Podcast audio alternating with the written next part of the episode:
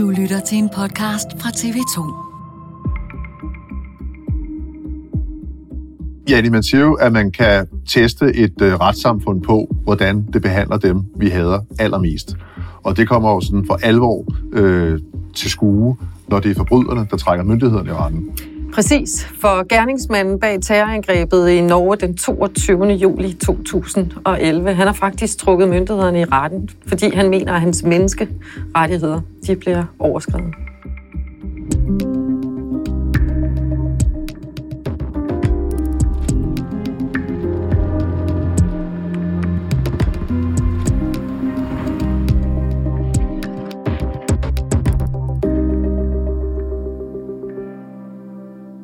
Ja, for det er jo altså Anders Breivik, vi skal tale om i dag, eller Fjotolf Hansen, som han øh, sidenhen har skiftet navn til. Han har simpelthen sagsøgt den norske stat for brud på menneskerettighederne.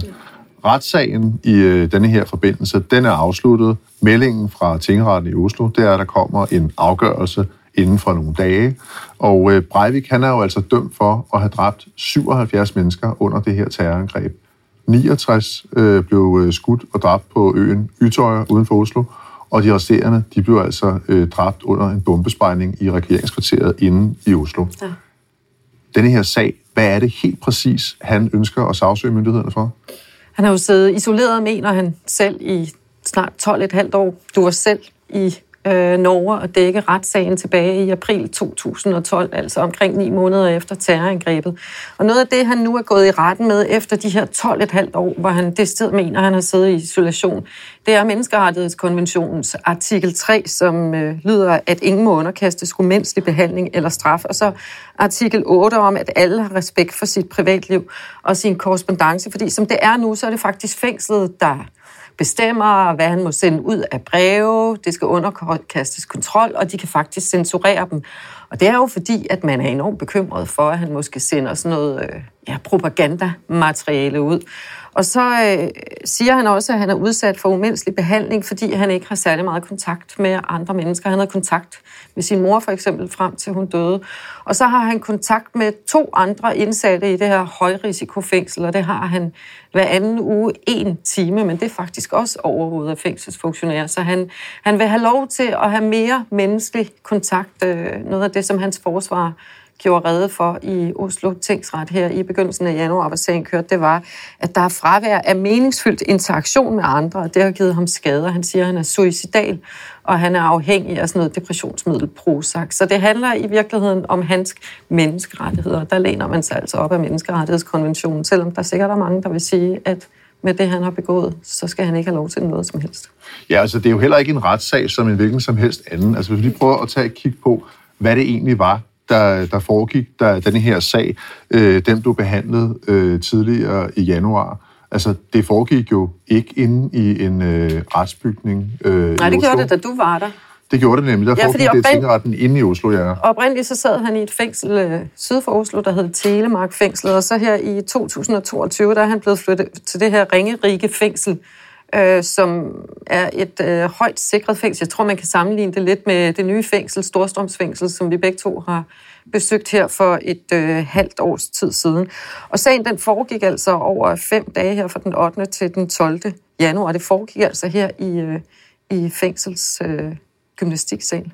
Det er jo simpelthen en gymnastiksal, som man så lige præcis til denne her anledning mm. har indrettet, som om det var en, en retssal. Mm-hmm må vi gå ud fra, fordi man simpelthen ikke ønsker at transportere Breivik øh, andre steder hen.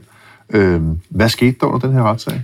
Jamen, Breivik han afviste selv, at han var farlig, og han begyndte også så at spille rigtig meget på følelserne. Vi har et billede her, hvor han står og ser rigtig, rigtig ked ud af det. Og det skal faktisk også siges, at det var betinget fra start, at øh, pressen ikke måtte referere fra øh, med direkte signaler osv., fordi man simpelthen ikke ville risikere, at han begyndte at stå med sit fundamentalistiske propaganda, øh, højre nationale øh, udsagn og begyndt at stå og være sådan en demagog inde i retten.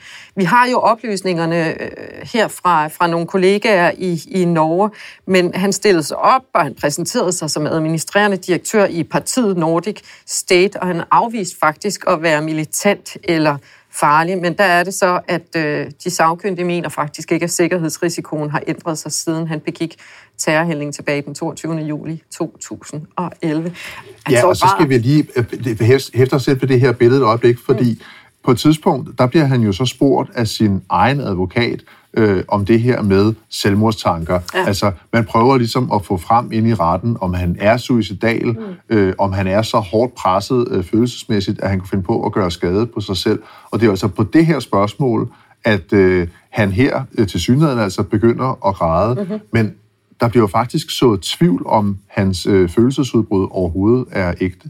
Ja, fordi fængselspsykiater blev faktisk kaldt ind, og hun stillede sig tvivlende over for hans... Øh hans følelsesudbrud, og hun udtalte, at det var en, en reaktion, der kom rigtig meget bag på hende, og at det faktisk også kunne have været fremprovokeret for at opnå noget, altså en følelse til lejligheden.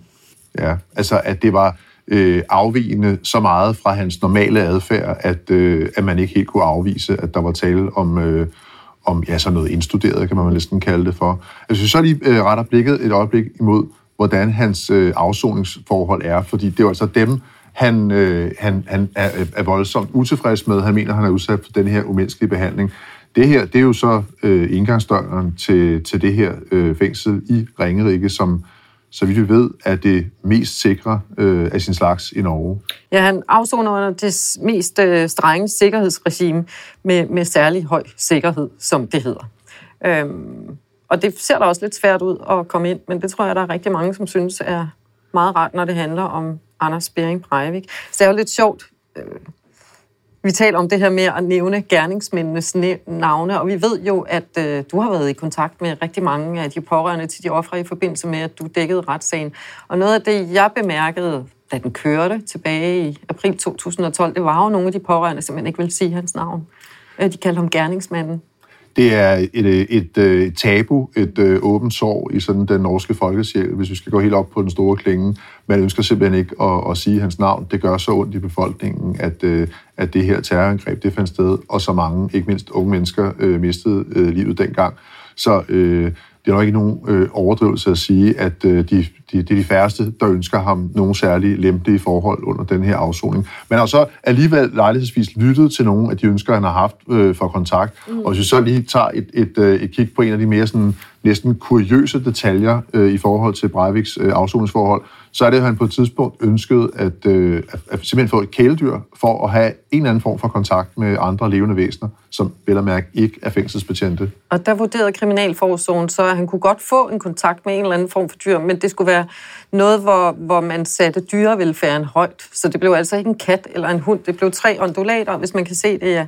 Så kan man se et billede her ude foran de døre, der skal åbnes ind til hans øh, celle, som for øvrigt er ret stor. Det kan vi vise billeder af lige om lidt.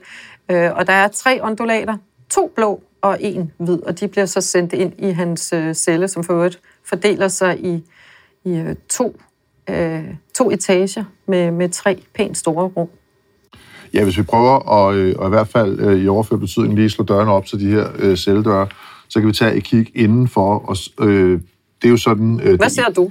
Jamen, jeg ser noget, der ligner et, øh, et gamerrum øh, af en eller anden slags. Øh, det kunne ligne noget fra et øh, foreningslokale. Vi kan se her, der er adgang til en skærm, en spillekonsol, der er et par, par møbler, man kan, man kan slænge sig i. Altså, øh, Breiviks øh, celle, den er jo fordelt over øh, to etager, øh, og han er den øh, indsatte i fængslet i Ringerike, der har mest plads og afzone på. Og der kan vi jo godt lægge til grund, at det er jo øh, fordi hans mulighed for besøg, hans mulighed for at have kontakt med omverdenen, den er, er væsentligt anderledes end de andre indsatte i det her fængsel. Og han er for eksempel heller ikke en indsat, der øh, på noget som helst tidspunkt har haft mulighed for at komme på udgang. Det er fuldstændig rigtigt. Han har også øh, forsøgt, øh, fordi han har jo fået reelt en forvaring på 21 år, hvor øh, mindst 10 år af dem skulle afzone. Så i den forbindelse, jamen, så ligesom i Danmark, at når man sidder på livstid, så har man også mulighed for at søge om prøveløsladelse efter 10 år. Men det bliver altså afvist, men ikke desto mindre. Så forsøger han i hvert fald at forændre sine afsoningsforhold på nuværende tidspunkt vidderligt at have mere kontakt, fordi Øh, han har jo personlig kontakt, men det er jo med fængselsfunktionærer derinde, og de siger, at de behandler ham med ære og værdighed og respekt.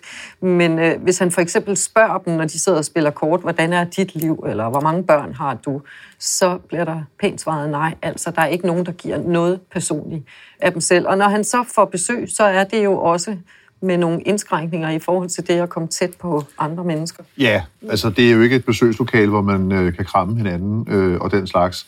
Øh, det ser sådan her ud. Ja, vi ser et billede af en rød væg og så et gitter. Øh, så det betyder jo, at han er adskilt selv, når han får besøg. Altså, man kan ikke komme tæt på ham. Der er noget med hans mor, fik han vist lov til at være ganske tæt på. Ja, det er sådan, at øh, Breiviks øh, mor, hun døde altså i, øh, i 2013, øh, et år efter øh, retssagen mod ham. Hun fik lov til at besøge ham et antal gange, øh, og, og det vi har øh, fået at vide, det er, at øh, da hun ligesom, hvad skal man sige, var på sit yderste, der fik de lov til at kramme hinanden som en slags øh, afsked. Øh, det er jo så også noget, der efterhånden er godt og vel 10 år siden. Han har faktisk også et køkken med spiseplads, og så har han et træningsrum med blandt andet romaskine og vægte. Så er der noget med en besøgsven, fordi det er vel ligesom det er i Danmark. Der blev indført en lov for, jeg mener det er halvandet år siden, som betyder, at livstidsfanger ikke kan få lov til at få besøg af mennesker, som man ikke har kendt, før man blev varetægtsfængslet. For eksempel gerningsmanden, der tog lige ud af Kim Wallen, har jo forsøgt at få prøvet det ved retten, fordi han mente, at han skulle have lov til at ja, have ydet beføjelser i forhold til at, at få besøg af folk. Og der er også nogle restriktioner på, på øh, Anders Bering Breivik. Ja, og det betyder jo, at han i en periode har haft en besøgsven, altså en, hvad skal man sige, professionelt udpeget person, der havde lov til at besøge ham øh, og have, have samtaler af ham øh, med en vis varighed. Men altså, det var så et, øh, lige i det her konkrete tilfælde, der var det så en relation, der på et tidspunkt blev, blev afsluttet, og man simpelthen besluttede sig for, at øh, nu har der været det sidste besøg, Øh, der havde været adskillige besøg, men det, det stoppede altså, og det betyder at, at i dag er det sådan, at den eneste kontakt, øh, Breivik han har med andre, det er det, man kan kalde øh, professionelle personer, altså folk, der af den ene eller den anden årsag er, er, er tvunget til øh, at have interaktion med ham. Den norske kriminalforsorg siger, at øh, han afsoner på, ja, på en måde, som ligger så tæt op af normaliteten som overhovedet muligt. Det koster penge. Jeg har været inde og tjekke, hvad det koster helt konkret. Det koster 6,1 millioner kroner. Norske kroner om året, det svarer til 4 millioner danske kroner. 6.835.000 i døgnet, det svarer til 11.000 danske kroner. Det var faktisk anden gang, at han sagsøger den norske stat for brud på menneskerettighederne. Første gang, det var tilbage i 2016, der sad han altså i Telemax fængslet i Skien. Og der sad han helt isoleret bagerst i en gang, adskilt fra de andre indsatte i en gitterport. Der disponerede han faktisk også over tre fængselsceller med lidt over 30 kvadratmeter til sammen. Han fik faktisk først delvist medhold i tingsretten, altså i byretten, men så fik han afslag i landsretten, højesteretten og siden også menneskerettighedsdomstolen i Strasbourg. Dengang han havde afsonet 4,5 år. Nu prøver han igen, efter han har afsonet 12,5 års fængsel.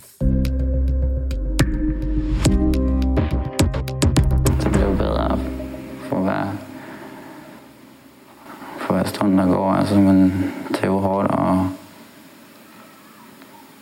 og, og både snakke om og, og tænke på. Øh.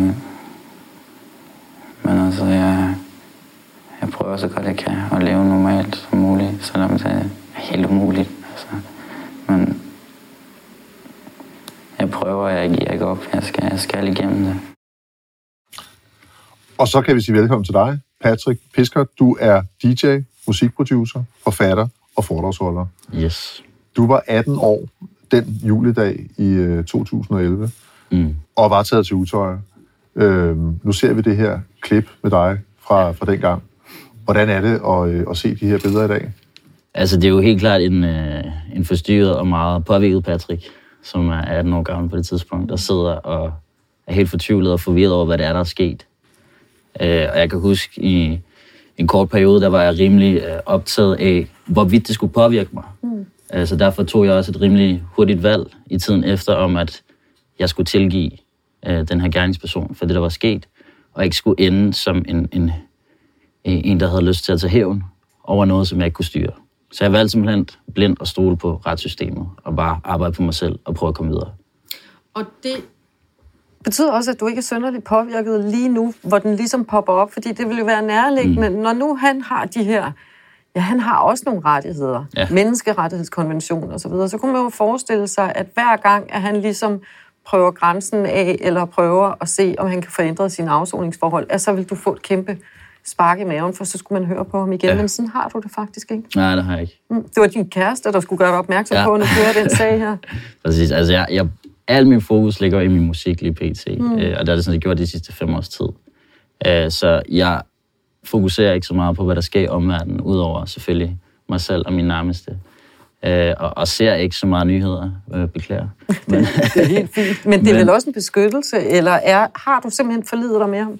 Jeg har sådan set forlidet mig øh, med det, der er sket øh, og med ham. Jeg har derimod pårørende af min mor blandt andet, og min søskende, og så også en masse af de andre pårørende, jeg kender, og deres familie, som har det på en helt anderledes måde. Men jeg respekterer jo, at de har det på den måde.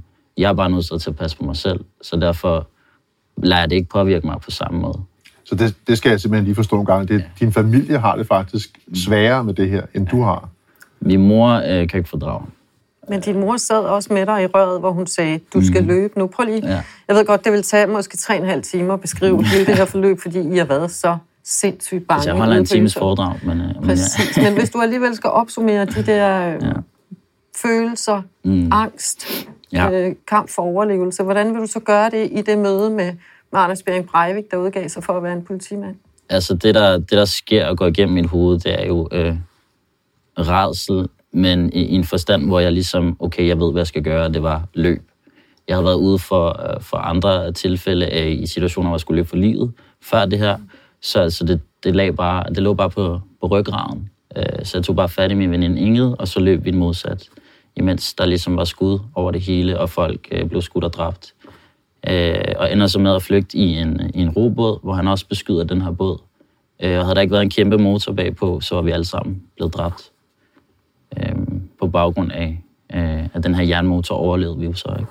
Og så vil jeg også gerne lige vende tilbage til det her med, at du siger, at du faktisk har, har tilgivet. Altså, du har, du har parkeret øh, gerningsmanden et eller andet sted. Ja. Øhm, kan du ikke prøve at forklare, hvordan gør man det, når man har været udsat for og har oplevet det, som du har? Altså, jeg tror, det samme skete øh, ligesom under angrebet, hvor jeg gik i en hvad kan man sige, overlevelsestilstand, og så kontra efterfølgende, der havde jeg faktisk rigtig, rigtig svært ved at, ligesom, øh, at få... Altså, mine, mine følelser kom ligesom ikke igennem. Og jeg kunne mærke, at uanset hvor meget jeg sådan prøvede at ligesom, øh, have sympati eller empati, øh, så, så blev det hele sådan meget sådan, øh, som om jeg skulle prøve for hårdt. Mm. Øh, Du havde otte rigtig hårde år. ja, jeg havde otte rigtig, rigtig hårde år, men jeg prøvede ligesom at, at, at bare sidde med, med, med det her, jeg havde, og sådan, okay, jeg kan ikke fake det, så, så jeg er nødt til at, ligesom at tilgive det, der er sket, og så fokusere på mig selv og prøve at komme videre. Men prøv lige at fortælle om de otte hårde år, op Ja. til at du faktisk tager til Ytøjer mm. i 2019. Hvad var det, der skete der? Jamen altså fra, at du er i en, en choktilstand, til at... Øh, fordi jeg, jeg, jeg vil gerne lige forklare det, fordi jeg, jeg kunne ikke rigtig få mine følelser frem. Så jeg så det jo ikke som nogle hårde år. Jeg så det bare som, at når jeg ligger det bare i rygsækken og, og, og gør det, jeg, jeg har behov for at gøre, og gav en, en lang fuckfinger til autoritet og, og begyndt i, i en alder af 23 at tage ekstremt mange stoffer og, og alkohol, bare for at føle noget. Øh, og, og havde ekstremt mange forhold til forskellige kvinder, øh, og, og, og bare øh, ligegyldig sex, bare for at mærke noget. Øhm, og det var først, da jeg møder en pige, som gør mig opmærksom på, på hvad det, følelser, og hvordan hun bearbejder dem, øh, at, øh, at jeg ligesom øh, begyndte at ligesom se indad, og sådan, og, og okay, man kan også gøre det på den her måde, og man behøver ikke at gøre ting og tang. Og så i forbindelse med, at jeg arbejder med mig selv, så ringer DR så og spørger, om jeg være med i den her hvad hedder det, dokumentar. Og vi tager så hen på Ytøjer, Øh, og fordi jeg er i gang med processen og arbejde med mig selv og finde frem til, ligesom, hvem er jeg som menneske og person, og uden alt det her alkohol og uden stoffer, så flyder alle følelserne bare ind i mig med det samme. Jeg træder min, min ben for første gang i otte år på Ytøjer, mm. og jeg begynder bare at græde med det samme. Det var som om, jeg fik mit 18-årige jeg tilbage. Som om, at jeg øh, kunne mærke, at øh, den Patrick, jeg havde savnet, og den, jeg ligesom havde mistet i de her otte år, øh, var kommet tilbage. Og siden 2019 har jeg ligesom øh, lært at leve med, hvem, hvem er jeg så, som den her følsomme Patrick. Øh, og, og der har, der har det faktisk været fokus på, på alt det, der er sket på Ytøj. Det har, været meget, været, det har mere været fokus på, på, hvem jeg er, Øh, så det er klart, at det ikke har påvirket mig øh, på samme måde, fordi jeg, jeg har ikke den der form for, at det skulle ikke være sket for mig tanke. Øh, jeg har fået det, jeg har, og så må jeg få det bedste ud af det. Det er sådan, jeg har det. Så der skete noget fantastisk for dig, da du vendte tilbage. Du så simpelthen ikke øh, de voldsomme timer. En af dine veninder blev skudt på klodshold lige foran dig. Øh, flugten væk fra det rum i varen ned til vandet. Det var slet ikke det, der udspillede sig for det. Det var i virkeligheden møde med, mm, med et nyt menneske. Altså jeg vil sige, jo, da, da jeg går rundt på øen og er i den her øh, meget følsomme tilstand, hvor jeg kan mærke alle følelser, der er blevet lagt skjul på i, øh, i otte år, så, så ser jeg det hele ske. Mm. Øh, og jeg mærker også det hele. Jeg sidder også og græder under interviewet, kan jeg huske, hvor, som bliver filmet i selve det lokale, hvor der var, var en del mennesker, der mistede livet. Øh, og vi går også rundt den, og jeg får snakket om det. Men jeg var faktisk tilbage her sidste år, øh, lige efter øh, øh, hvad hedder det, mindestagen. Og der, øh, der var ikke de, altså der var stadig følelsesmæssige øh, grundlag for, at jeg, jeg var ked af det, men der var, det var ikke det samme, som det var i 19, så jeg kunne mærke, at jeg var helet øh, meget mere. Øh, som, Du siger også, du har tilgivet ham. ja, Hvordan gør man det? Jamen, øh, jeg tror, man at tilgiver en person for at ligesom sige, jeg accepterer det, der er sket. Jeg kan ikke gøre noget ved det. Øh, jeg kan ikke ændre på fortiden. Øh, og hvad har jeg brug for som menneske? Og jeg havde brug for ikke at se tilbage, men havde brug for at fokusere på mig selv og komme videre. Du sagde også det der med at kigge på dine venner, som, som Mm. hvor, hvor raseriet og hævn, den stadigvæk er iboende. Ja, altså der er jo en del af, af, de af mine venner, der er overlevet, som stadig øh, kæmper enormt meget med, med deres mentale. Øh, og det er klart, øh, vi er alle sammen forskellige og reagerer forskelligt. Øh, og jeg siger ikke, at, at de ting, og de, det jeg har gjort øh, for at komme videre, er, virker for dem. Øh, men jeg kunne bare mærke, at det, det er ikke noget, jeg har lyst til at dykke ned i. Øh, for det fungerer ikke for mig. Hvad tænker du så, trods alt, når du hører, at øh, Breivik han nu prøver at få nogle lempeligere forhold, at han selv siger, at han har brug for en, en menneskelig kontakt? Altså, øh, hvad, hvad vil et, øh, et udfald af denne her sag sådan have af betydning for dig og den måde, som du har valgt at agere ham på? If- Altså, jeg, jeg tror ikke, det kommer til at have betydning for mig. Som sagt, så, så vidste jeg ikke rigtig noget om, at, at det var anden gang, at han tog det her op, øh, og at han, han søger efter at få bedre forhold. Øh, men jeg snakkede med min mor lige kort før, jeg skulle mødes med jer, og hun øh, har, hun synes, det er latterligt, og hun har lyst til at grine ham op i ansigtet, øh, og, og, og, og vemmes ved tanken om, at han skal behandles som, som et menneske. Hvor jeg så tænker sådan, jamen han er jo et menneske, det, og han har jo gjort det, han har gjort, øh, og bevilder ingenting. Men jeg siger bare, at jeg stoler på retssystemet, for jeg kan ikke gøre andet. Øh, han er jo blevet fanget, og så må han bjeffe lige så højt, som, som han kan. Jeg, det kommer ikke til at røre mig. Så du parkerer det ligesom hos myndighederne og træffer en beslutning om, hvad der skal ske Ja. i denne her sammenhæng. Ja. Tusind tak, fordi du kom, Patrick. Tusind tak. Tak fordi du måtte.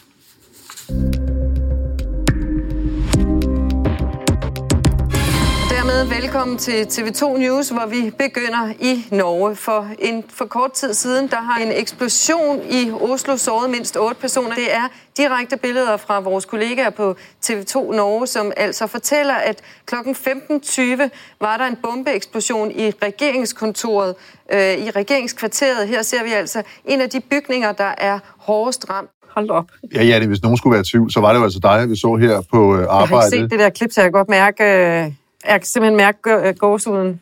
Ja. Ja, fordi du sad jo faktisk øh, inde i øh, newsstudiet denne her dag, 22. juli øh, 2011, og øh, var på arbejde, da Jeg det her husker bombeeksplosionen øh, i, i regeringskvarteret. Den kommer 15.25. Jeg tror, vi får... Er det ikke underligt, det er så mange år, simpelthen som en huske, ikke? Og så tror jeg, at vi får, øh, vi får et telegram på det 10 minutter efter. Der går 10 minutter, fra det sker, til telegrammet kommer. Og så kan vi så se, at jeg sidder inde i studiet af et kvarter, 14 minutter efter, ikke? og har de der fire linjer fra Ritzau om, at der har været en eksplosion øh, i regeringskvarteret i Norge. Og ja, så tror jeg, jeg blev hængende i rigtig mange timer, også i de timer, hvor vi får de første meldinger om, at øh, der sker skud ude på Ytøjer. Jeg kan huske, da de første billeder, helikopterbilleder kommer, hvor det er tydeligt at se øh, de der menneskekroppe, der ligger nede i vandet, hvordan man håndterer det, hvordan man i tale sætter det, hvad man gør, samtidig med, at vi stiller om til vores kollegaer på TV2 Norge, som står inde på fastlandet med forældre, der græder. Og, øhm, altså der skal man jo være studievært, og så skal man ikke selv formidle sine følelser. Man skal holde det ud i strakt arm, kun sige det, som er blevet bekræftet. Øh, men det, det var rigtig voldsomt, fordi det var jo... Karsten, øh, det tænker jeg også, du så, da du tog op og fik dokumenteret, hvad det var for nogle børn, unge, der var døde. Det var jo... Øh, det var unge, som havde øh, bumser i hovedet, som havde guitar på ryggen, som havde sjovt hår, som øh, tog ud på den her ø, fordi de ville demokratiet, fordi de ville ytringsfrihed, og så bliver de meget ned på den der måde. Ikke? Det var så kontrastfyldt at sidde og være studievært i den der breaking news, hvor man jo bare sidder der nærmest i otte timer i træk med alle de grusomme oplysninger, der kom ind. Det synes jeg var rigtig, rigtig, rigtig voldsomt. Jeg kan mærke, at jeg simpelthen det sted bliver påvirket. Og der er det jo interessant at sidde med sådan en som Patrick, fordi det er jo ikke mig, der skal sidde og begynde at tude over og opleve det der igen. Nu er jeg så også nogens mor, jeg kan godt mærke, hvad det er for følelser, men det er jo ham, og han er jo i stand til simpelthen at trække det væk fra sig og sige, ja, jeg skal leve mit eget liv. Men du mødte jo også gerningsmanden under retssagen i Oslo i april 2012. Ja, det var jo et lille år efter, at mm. retssagen mod ham øh, begyndte. Øh, og det var jo en øh, kæmpe, kæmpe sag i Norge, og i øvrigt også i øh, store dele af resten af verden. Mm. Fordi det var jo et, øh, et altså fuldstændig øh, overvældende, altså omfangsrigt øh, terrorangreb, der havde fundet sted. Øh, og det var meget tydeligt under denne her øh, retssag, at øh, Breivik han havde fået øh, skabt et kæmpestort øh, sorg i sådan den øh, norske selvforståelse. Norge er jo øh, et øh, utroligt øh, fredeligt øh, og velfungerende land, så det her med, at der er en, øh, en, en landsmand, der udtænker og udfører et, øh, et så omfattende øh, terrorangreb, som det her øh, øh var tilfældet, øh, jamen det gjorde, at man simpelthen øh, næsten også får etableret et tabe rundt om ham. Altså, vi var lidt inde på det tidligere ja, det også. Ikke at sige hans navn. Nordmændene øh, bryder sig ikke om at sige hans navn. Det er klart, det var uundgåeligt i forbindelse med, med retssagen, men altså, vores øh, norske kolleger, der skulle rapportere om denne her sag, jamen, de omtaler det ikke som øh, for eksempel Breivik-sagen eller lignende. Det hedder 22. juli-sagen, og han bliver omtalt konsekvent som, som gerningsmanden, sådan så man på en måde etablerer en, øh, en, en klar distance til ham som person, og også øh, understreger i, i omtalen af sagen, at man øh, ja, i virkeligheden ikke anerkender ham som, øh, som individ i forhold til det, der sker. Noget af det, jeg også synes var rigtig bemærkelsesværdigt, det oplever man også i danske retssale selv, når man sidder over for voldsomme, voldsomme forbrydere, hvor man har en eller anden som retsreporter fornemmelse af, at ja, du bliver kendt skyldig. Der er jo ære og respekt. Retsformanden taler til den tiltalte, opfører sig ordentligt, sørger for, at tiltaltes øh, ja, retskrav ikke bliver overskrevet. Og noget af det, som jeg fandt meget bemærkelsesværdigt, det var, at uanset hvem du spurgte, uanset hvilke pårørende, eller for den sags skyld også nogen, der havde overlevet derude og var blevet skadet, så var det sådan, han skal, vi skal opføre os ordentligt, for vi skal vise, at vi er et retssamfund, hvor man ikke hævner personligt, men hvor det er systemet, der straffer. Det synes jeg var meget bemærkelsesværdigt. Og det er jo så også det, der i virkeligheden bliver testet lige nu. Mm-hmm. Og øh, dermed så er vi ved vejs ende. Husk, at du kan lytte til Skyggesiden som podcast, og du kan selvfølgelig se med på TV2 Play. Vi er tilbage igen på torsdag.